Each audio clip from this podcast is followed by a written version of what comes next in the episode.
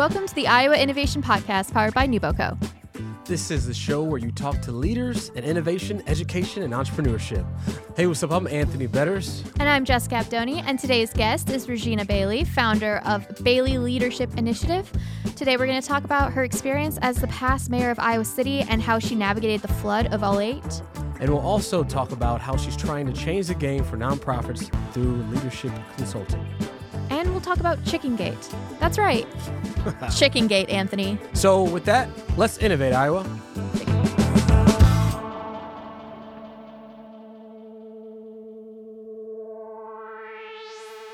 Welcome to Thanks. Iowa Innovation Podcast. Yes, welcome. Thank you. Thanks for traveling all the way from Iowa City. Yeah, it was a crowded and stupid trip today. Was you know, sometimes the traffic is just stupid. If you see her face and maybe be like, that woman flicked me off in traffic today. Never, Oh. never. Too many Never. guns out there. Can't have that. Uh, but hey, could you start off by just letting us know uh, more in detail what Regenia Bailey Initiative, which sometimes people have a hard time spelling, yes. is? It's a consultancy group. It's a boutique consultancy organization, which means um, to me that I tailor, you know, what we're going to do together, our project together, for what the organization needs. I do a lot of strategic planning, operations planning, work in all sectors, but mostly the nonprofit sector. Mm-hmm. Nice. So people don't know is that you were, or if they do know, is that you were mayor for two terms in Iowa City. One term. Oh, so sorry. No, that's that's fine. And it's a little bit different than it is here in Cedar Rapids. Oh, you is don't it? run for mayor in Iowa City. You're selected for by your colleagues on council. Uh-huh. So first among equals, you always get to vote Yeah. on the on the um, resolutions and the ordinances. So I served for one term during the flood of 2008, Mm-hmm. Oh, no. which Cedar Rapids probably remembers a little bit. So, as mayor, you had a flood. And then, of course, as we know in Cedar Rapids, that flood kind of threw out downtown and kind of renewed how we approached businesses in Cedar Rapids. And we actually started. It's so funny because Cedar Rapids is actually like our small businesses are more in the center of our city, which is kind of like different from other cities. And as you get out, they're bigger businesses. So, did that kind of for the same for your like when you were mayor? Did you look at that and go, oh, like that's how we're going to start doing uh, like Iowa City or with your initiative? Like, how did that affect? Um, we had a very different event in Iowa City, which I think, uh, you know, when we were talking between Cedar Rapids and Iowa City, we talked a lot about that. Your event was very different than our event. Our event affected some particular neighborhoods. Mm-hmm. And so, how it affected Iowa City was that particular neighborhood, we instituted a lot of buyouts, get people out of harm's way for the future, forever, basically. We also had some opportunities to think about housing uh, and um, development in a different way. So our whole riverfront crossings plan, where Big Grove is and um, Gilbert Street along there, that came out of um, our conversations post flood. So uh, we had a different trauma, and it was much more um, I, I- localized on that particular neighborhood. There were people in Iowa City who might not have even known that we were flooded. So on the far east side, they weren't really affected. It wasn't the same as it was up here. I was also on the Vision Iowa board at the time, so I visited Cedar Rapids and toured some of your buildings at the time because um, that board was also charged with looking at flood recovery and how we could help affected organizations. And that's how, you know, the support for the Czech Museum came and some other things that we did here um, were a result of that tour that we took. It was horrific up here. I mean, not that it was great in Iowa City, but it was horrific up here. Yeah, it definitely. I remember I was in middle school and I remember, yeah, I remember watching the flood crest higher and higher and seeing people, you know, without their homes. And it was devastating, absolutely devastating. That has to shape a little bit of your worldview if you saw that as a middle schooler, because Yeah. it, I mean, the thing about a flood is um, y- people, th- this is what they say you fight it and you generally lose. So watching that happen, Yeah. I was down the night before we did um, the first mandatory evacuations that Iowa City has ever done. I was down in that neighborhood really close to the river and, um, people were sandbagging, people were stressed, and then we had to evacuate them, and they had to leave the homes that they just tried to protect. Yeah. So, It's yeah, Yeah. definitely out of your control. Yes. So I would say, um, quick little story, story time by Betters. Um, but I'm, I'm originally from Waco, from Waco, Texas. Okay. Um, and before I moved here to Cedar Rapids, um, I was just Googling what Cedar Rapids and Iowa City is, right? And for some reason, all I saw was just floods. And I'm like, what? Like, what am I getting myself into, right? Um, and the closest that I mean, I moved here, of course, six years ago, so I wasn't Oh, here yeah. around that time frame. But the closest that I got to uh, quote unquote flood was when the derecho happened, uh, in the sense of the winds blowing and busting the pipes of my apartment, of the water pipes, and I w- and then I walk into my apartment. And all the waters, I'm on the first floor, and all the water's just coming down. My entire apartment is flooded. And so I can only imagine with individuals who are here in the flood, in the flood zone, in the sense of their homes being fully flooded and them having to evacuate, uh, just because I mean it was derecho, had no Wi-Fi or anything like that. And I was a business entrepreneur at the time, so I had to leave and go to uh, to Dubuque to actually get some Wi-Fi. Um, so could you touch on it? Because of course you were here at that time. yes. Um, could you touch on just the different uh, emotions um, that were going on that time with you having to try to figure out, okay, like what are we gonna do here? Well, I mean, fortunately, we had a lot of staff in the city of Iowa City who had been through a flood event in 1993. Oh wow, Yeah, it, I mean, the depth of knowledge that was in the institution of the city of Iowa City um, was very beneficial, and so um, they knew how to begin to put the put things in motion to draw down federal funds, to draw down state funds. But I remember particularly um, having a a huge meeting at the at the Iowa City Public Library where neighbors from the affected neighborhoods, residents from the affected neighborhoods were, you know, really trying to figure out what we were going to do and what was available to them and and staff they were they were really great. I mean, they kind of turned it into almost a social service agency because they knew that they were dealing with stress and mental health, uh, you know, just the stress of of losing your home and not knowing what the future looks like. So I think it was a real banding together of of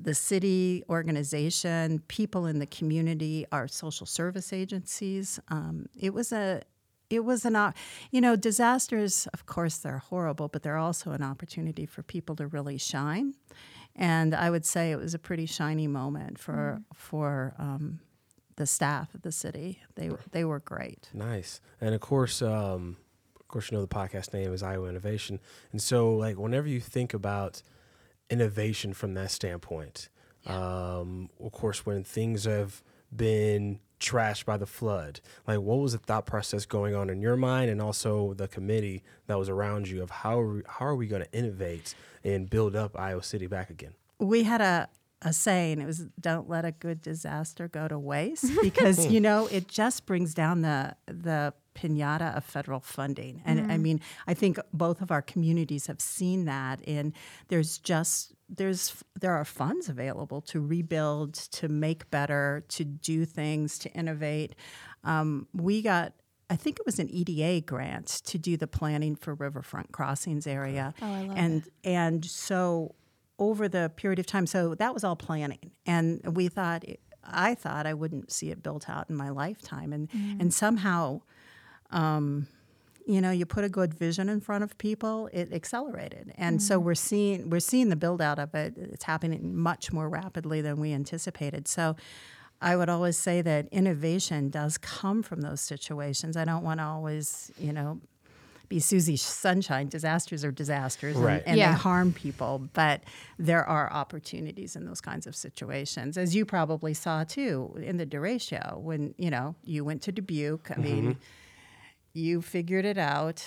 I, you know, you had to innovate. I'm sure. For sure, most definitely, and even the the like the apartment building itself. I mean, thank God for uh, insurance. Yeah. right, Right, Uh, right. That definitely helped me out in the sense of the apartment, but also I remember just driving by the apartment not too long ago, as I remember it was gutted out, but now it's brand brand new, and somebody's now living in the space that I was living Yeah, in. yeah. And so I can only imagine from 2008 when a lot of older buildings might have went down, uh, but then now that created newer buildings. Um, it also could be attracting to other individuals from other cities now to be like, okay, Iowa City is, I mean, Iowa City and Cedar Rapids, you know, is not so old now. They got, they got newer things going on. So do you think that that was somewhat of an idea from other people coming in and looking at Iowa City? Yeah, I don't I don't necessarily know if that was part of it. I do think the development, the riverfront crossings development did spur some of that that energy.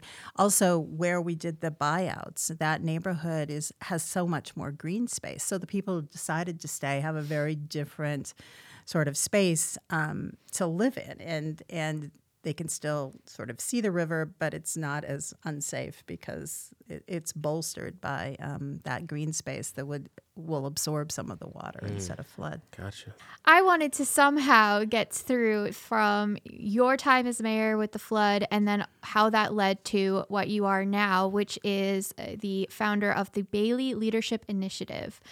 Can you tell us did that have an impact? Like, did your when you were done being mayor and you're like, I'm done, and you left? were you like, okay, I'm going to start something new? Or was it like a series of failures that led to this? Or I actually started the consultancy when I left the Iowa Women's Foundation in mm. 2004. Oh, wow. And so I'd just been elected to city council and was transitioning out of my executive director position at the Iowa Women's Foundation and decided that my next thing would be um, working with, and I, I focused right then. Um, working with nonprofit organizations mm-hmm. because when I was at the Women's Foundation, um, I was its first executive director, and it was a very young organization. And we, I mean, the purpose of the organization is to support programs that benefit Iowa's women and girls. And so we gave a lot of grants to small um, nonprofits. And capacity building for those nonprofits was a big deal. Mm. And as I moved away from that into other things and was thinking about, well, what's next for me? Capacity building was just such a passion because I really do believe, you know, we have the for profit sector, we have the public sector, you know, the governmental sector, and we have the not for profit sector. And in our country, we load a lot onto the not-for-profit mm-hmm. sector, and if it's not functioning very well, if if um, organizations are struggling to do their work, um, our communities don't function very well mm-hmm. because it's it, that sector is really responsible for a lot of our quality of life. You know, the definitely. arts definitely, and also the human service aspect mm-hmm. of it. Mm-hmm. You know, the direct services. So, I um, started my org, uh, my business in 2004, and so I I was a small business owner all during my time on the city council, mm-hmm. and sort of balancing that. And um, during the flood, I gotta say, uh, I probably worked a little less because I was busier with you know my community work. Mm-hmm. But um, after I left city council in um, the beginning of 2012, officially my term ended, then I really began to focus on my business. Absolutely. I always think of when, not to get too political, but when I see people running for office and they've worked in nonprofits, I'm like, so they're scrappy, they're innovative, yes. they know how to get things done under budget or, you know, because it's so you just have to really push for what you believe in if you're in a nonprofit. Like you can't just be like half in it. You have to be fully in it to make it succeed. And oh my goodness, I I have so much respect with my first job being NewBoCo out of college and being in a nonprofit. Oh, yeah. You just really your brain changes on how how you have to like survive on every front um, just to do good. And so that's that's amazing um, that you really have that respect going in and then also leaving office. Yeah. So that's very interesting. Yes. And hey Regenia, i have one question. Um, why did you decide that you wanted to be mayor? Um hmm. Why did i decide? Would you like a minute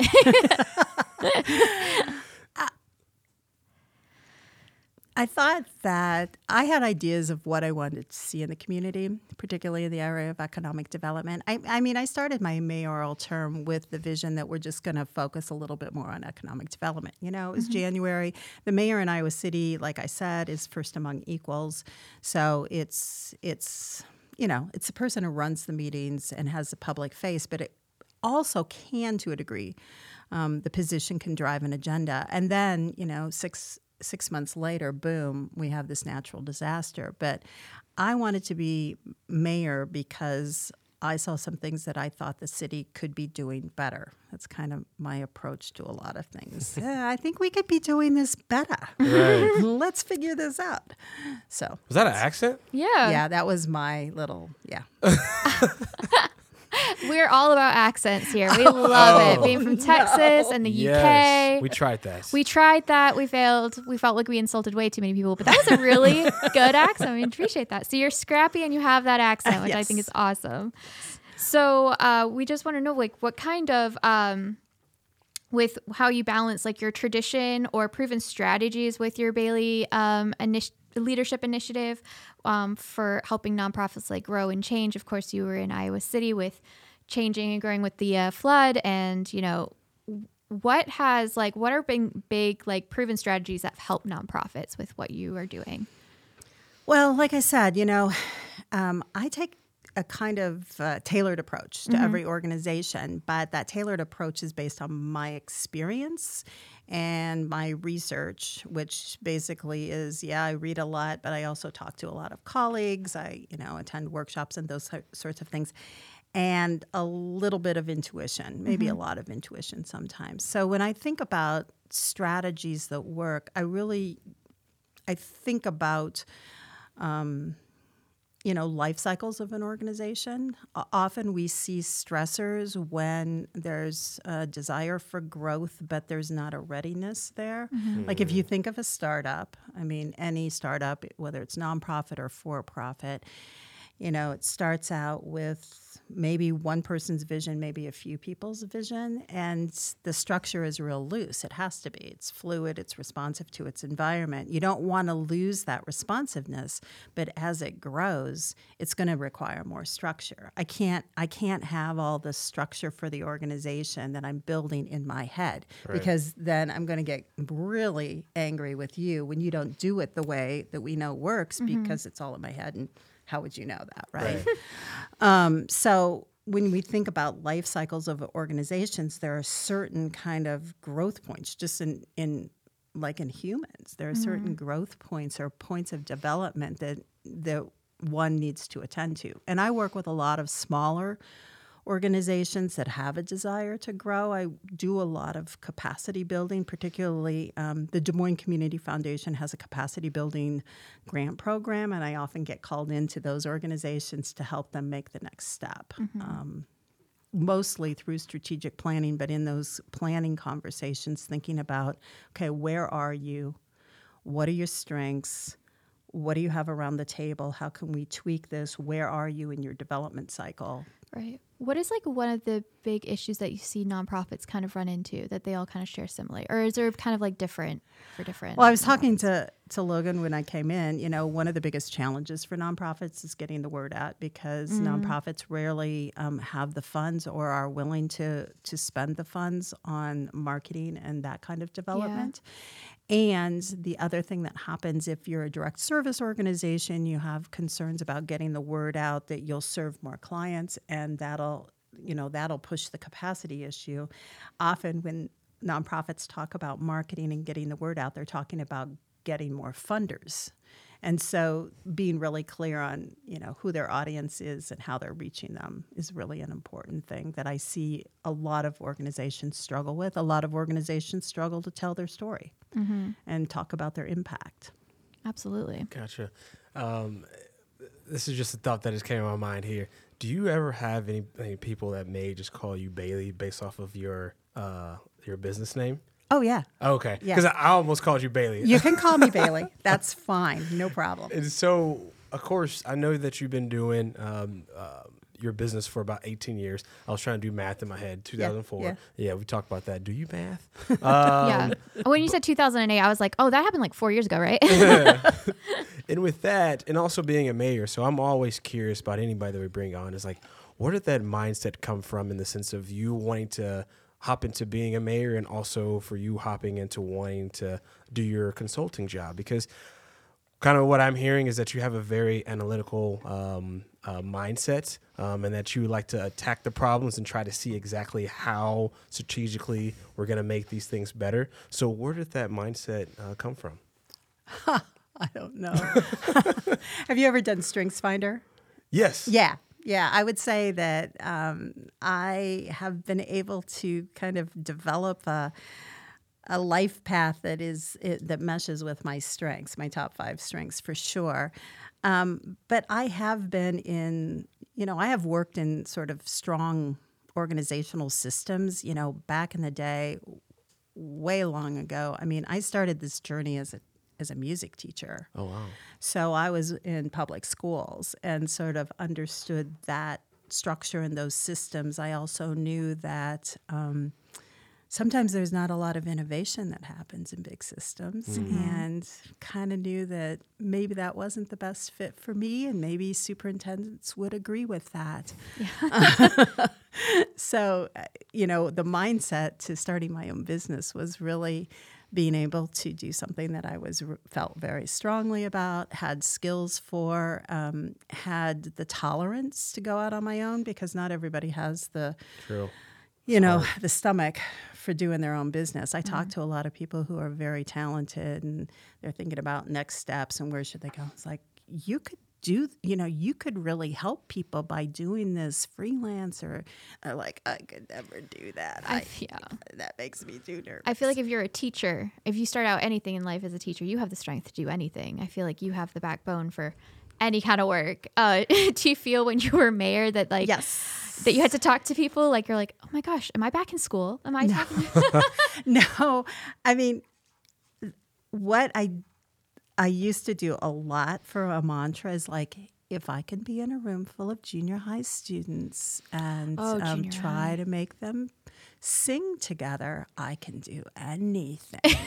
Do, re, Absolute. fa, sol, la, ti, do. That's done. amazing that you I can still do Nancy is remember- auditioning I right still now. remember I was in Meister Singers back in the day at Midway High School. Shout out Waco, Texas. if you can be in a room full of junior high students, f- like full stop, I, I you know, like I could I never be in a junior room. high students. Oh I mean, my, that was back in the day. They were a little bit. I mean, they weren't all on their phones. Then, Yeah, so true, It was, that was it was okay. way different. Oh, way wow. different. But you know, it's it, it's that whole thing about developmentally. If you know where somebody is developmentally, then you can kind of say, okay, yeah, I I get it. I get a little bit of what's going on here. Mm-hmm. Wow. Well, I actually we were talking to David Tominski, who works with us at NewBoCo, and he had a couple questions that because we were talking about our this episode and what we were going to chat about, and he had some topics that he wanted to, he thought he would bring up with you. But what was the most controversial topic while you were mayor that you did not realize was going to be controversial? Mm. Oh wow. I know. Thanks, David. Thanks, David. I don't ever think in terms of controversy. I really don't. Um, Or just one that maybe caused like more of an upheaval than you were expecting. Well, I mean, you know, we had that thing, the flood. Um, oh, Never mind Oh, um, we. Oh, I, I completely had blocked this. When I was mayor, we also had a transition of a city manager. And so um, we had hired somebody new, and the fit was less than ideal. And we also hired and um, showed him the door shortly, you know, shortly within that period. Yeah. That happened when I was mayor, and that's only a two year term, so that was a short amount of time. So that was pretty controversial. oh Um, wow. Yeah. Yeah, and then one thing, of course, I remember we were having this conversation, just brainstorming. Um, could you uh, touch on, which might be a little controversial, uh, in the sense about uh, the chickens in the chicken coop? Oh yeah, you have done some research. Well, actually, Oh yeah, a little bit. We, we were just we kind were of like talking looking about at. We were like, "Oh, what are some important topics for mayor?" And, and then we saw chickens. and We're like, "Let's dive right in, Anthony. Let's roll up our sleeves." Just for the record, I have since changed my mind on the concept of urban chickens. Not that it matters because I'm not in politics anymore. Hey, noted here on Iowa Innovation. Yeah, Yeah. yeah, that, yeah. It's the first time I've come out Chicken about Gate. that. We're Yeah. gonna call this episode ChickenGate. So one of my neighbors down the street has chickens, and I actually find uh, I have quite a bit of delight in watching those chickens in the yard. So yeah, oh, Could, could you just do just the audience a favor, just kind of touching um, base of like what that controversial. Well, Oh, yeah, sorry. you know, back in the 2000s, I don't know if people remember this. There was this real trend for urban chickens, and so of course, I, Iowa City, that was a conversation. And you're right, that was more controversial than I thought it would be. It's just like chickens. Are you kidding me? Right. My grandma had chickens. She lived on a farm. That's where chickens belong. That was kind of my my position on it um, then. And I have friends too who are fa- uh, farmers, and and they were contacting me from other places in Iowa, trying to. It was kind of strange. Um, so we had an urban chicken ordinance, and I believe, well, you did the research. I, I voted against it. yes. Yeah. Yeah, yeah, yeah. Yeah. So yes, that was. I, I've stuffed that down so Hey, deep it in that. is Thanks for bringing It's back The the okay. only trauma. reason- the only reason that it resonates with me is because um, my girlfriend Cynthia right now she wants chickens in our backyard. Yeah. Yeah. And I'm like, uh, I don't know. But being from Texas, I know my, my grandma, she had chickens, right? Yeah, my And grandma too. Especially with the the eggs prices Yeah. these days, right? Um, and then also just being able to um, grow veggies in our backyard, have chickens uh, in the sense of, you know, maybe having fresh chicken uh, to eat um, and things like that. But I didn't really understand having chickens in the backyard because I'm like, they're going to be loud. And yeah, I mean, that was one of the concerns from people who were talking about it. I mean, and another one of my sort of positions about that, as I'm kind of putting myself back there, and now I think about it, I have farmers I work with who who do deliveries. So, you know, th- that was another one of my points. Why do you need to raise your own chickens when you can go 10 miles and get fresh eggs from a, you know, somebody who does this as a business? Let's Right, support our living. local businesses. Gotcha. Um, so yeah, but like I said, one of my neighbors, not that I live close, but it's it's down, you know, two blocks from me and the chickens are kind of cute. I wouldn't want that responsibility though. That's the other thing too. That I've thought about, okay, what would it mean? And on a lovely April day or May day, I guess it's already May. Like this morning, it would be fine to get up, go out and feed the chickens, but man, not in the winter, not No. worrying about them in the that is winter. a whole nother thing I wouldn't want about. that. And I, I don't think I was that was influencing me on not being supportive of them. But boy, that seems like a real commitment. Yeah, we appreciate Chicken you gate. taking down, yeah, taking that rabbit hole down with us about chickens. I can't believe that we ended up with that. I cannot that was, believe that's what you dug up. yeah. We didn't go. Fa- we didn't. We didn't go far. It was, we're so bad investigators. We're like, we just saw chickens. We're like, this is Okay, enough. I this can't is ex- believe that was at the top of the heap. yeah. I was going to say maybe check Google on that. So another question that David had, and maybe we have uh, one last time for uh, David's question corner. Knowing what you know now, would you have ran again? Oh, Back in the day? Back in the day. Sorry, I'm so sorry. Yes, absolutely. That was. Uh, I I loved serving on city council, and I loved being mayor of Iowa City. Um, without question, I would do it again. And would you like? Do you think you would run in the future? N- In the future, no. It's, Really? it's a very different political environment, and Yeah, besides, it's time for people like you guys to, step do it up. your To stuff. step it up, save Yeah. chicken gate, save the chickens. Sorry, that's chickens low- or how we deal with natural disasters Exactly. or economic development. What does it look like? What have we learned from the pandemic? What are you taking forward? Yeah, it's not, I mean, I think everybody should serve in some capacity in their mm-hmm. community in a decision making sort of role, whether it's mm-hmm. on a board or commission or elected office, because I think, you know, different voices are really important. Well, referring back to our podcast name, it does make you innovative when you are living through con like tons of natural disasters that happen once in a lifetime storms every year. Uh, you know, political events that seem to keep piling up, and then obviously, you know, working for a nonprofit. I feel like me and Anthony should do like.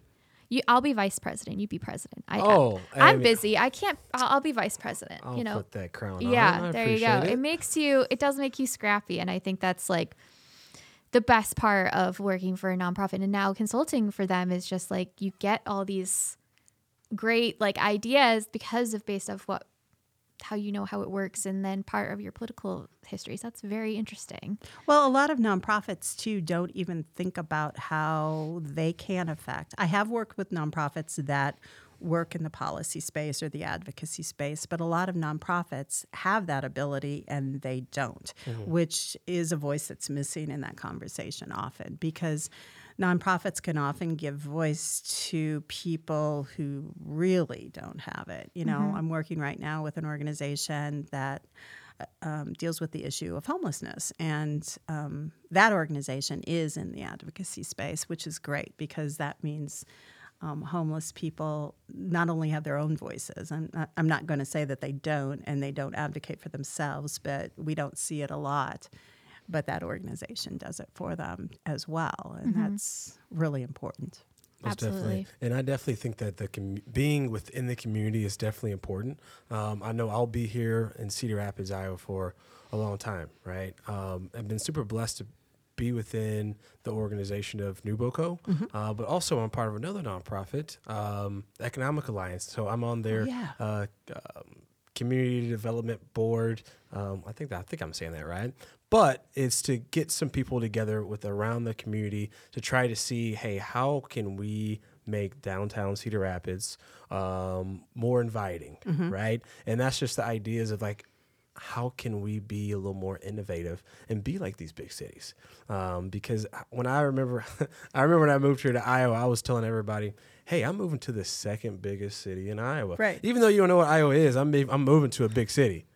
Then I move here and I'm like, yeah, no, Yeah. this is not as big and bustling like it is like in Chicago or things of that nature. And so just trying to figure out different ways of how can Cedar Rapids and Iowa City um, be like those bigger cities where we can keep people within the city to where they won't have to go so far. They can get the different things they want here. Do you have any ideas about that? I, I saw I saw the the brain kind of working there.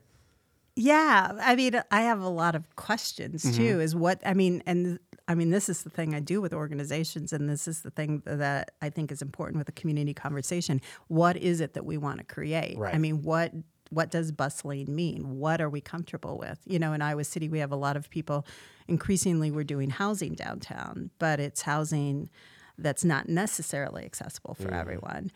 Um, and that's a way that I would say our downtown is 24 hours because you have people living down there. Of course, they're out and about when other people aren't, and it's an entertainment sort of destination. Yeah. So late night. So, but having the community conversation is what are we really trying to create? What does that look like? And let's drill down into what bustling is because bustling for some people uh, you know, bustling for people in a small town is Mm-hmm. very different than bustling from people for people who come from Chicago or True, I agree. right? Who have that sort of that energy vibe. So, Yeah. I think that that's part of the first step is deciding what it is we're trying to create. True. I agree.